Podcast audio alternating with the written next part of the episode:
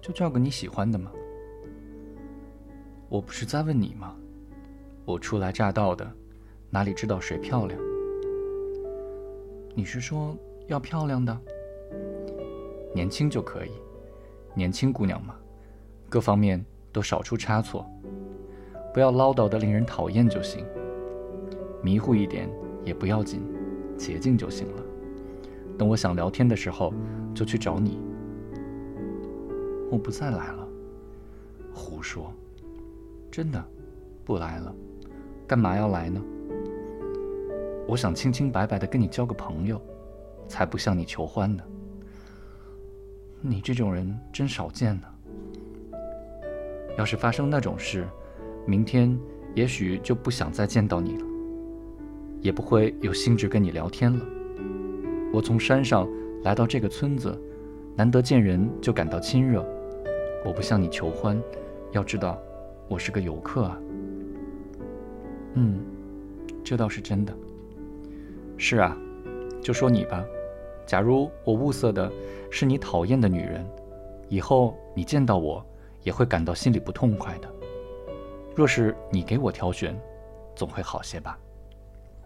我才不管呢。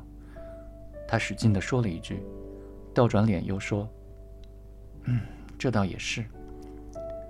要是同女人过夜，那才扫兴嘞。”感情也不会持久的吧？是啊，的确是那么一回事。我出生在港市，可这里是温泉浴场。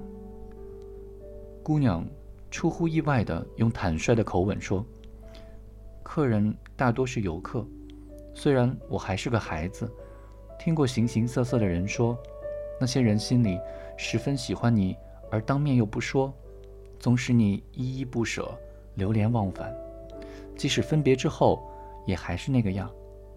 对方有时想起你，给你写信的，大体都是属于这类人。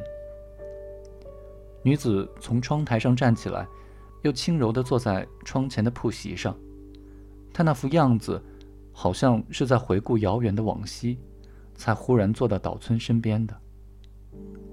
女子的声音。充满了真挚的感情，反倒是岛村觉得这样轻易欺骗了他，心里有点内疚。但是他并不是想要说谎。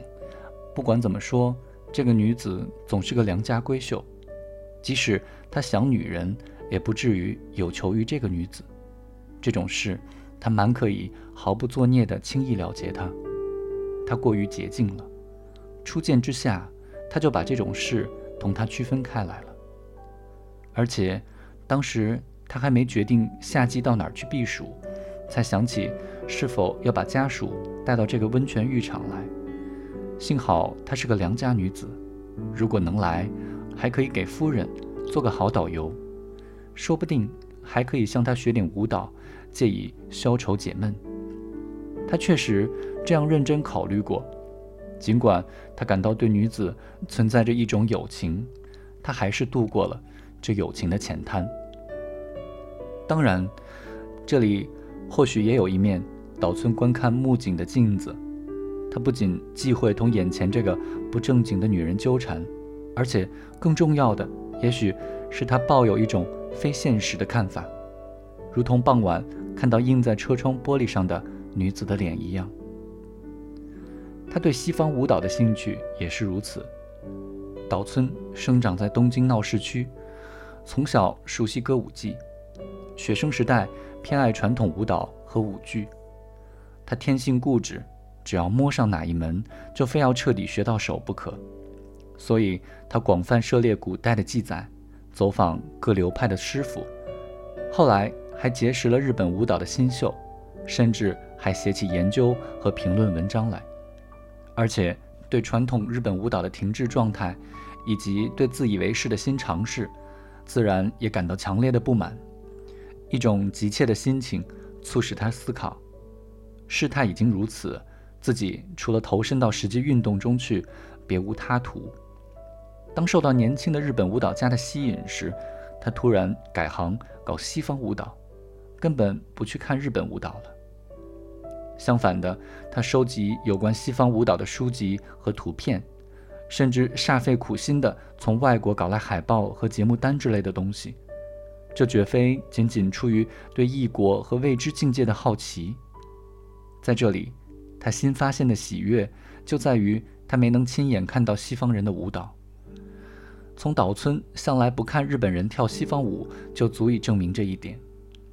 没有什么比凭借西方印刷品来写有关西方舞蹈的文章更轻松的了。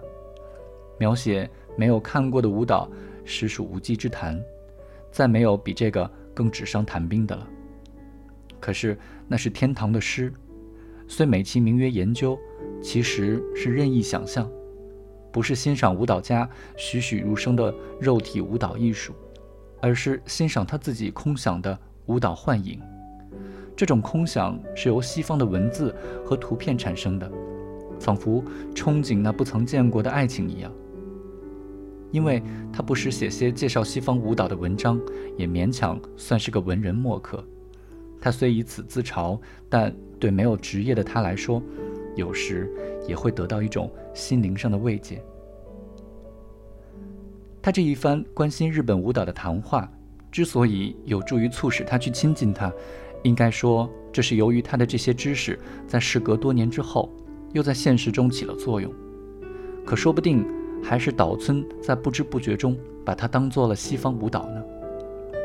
因此他觉得自己旅途中这番淡淡哀愁的谈话仿佛触动了他生活中的创伤不免后悔不已就好像自己欺骗了他似的。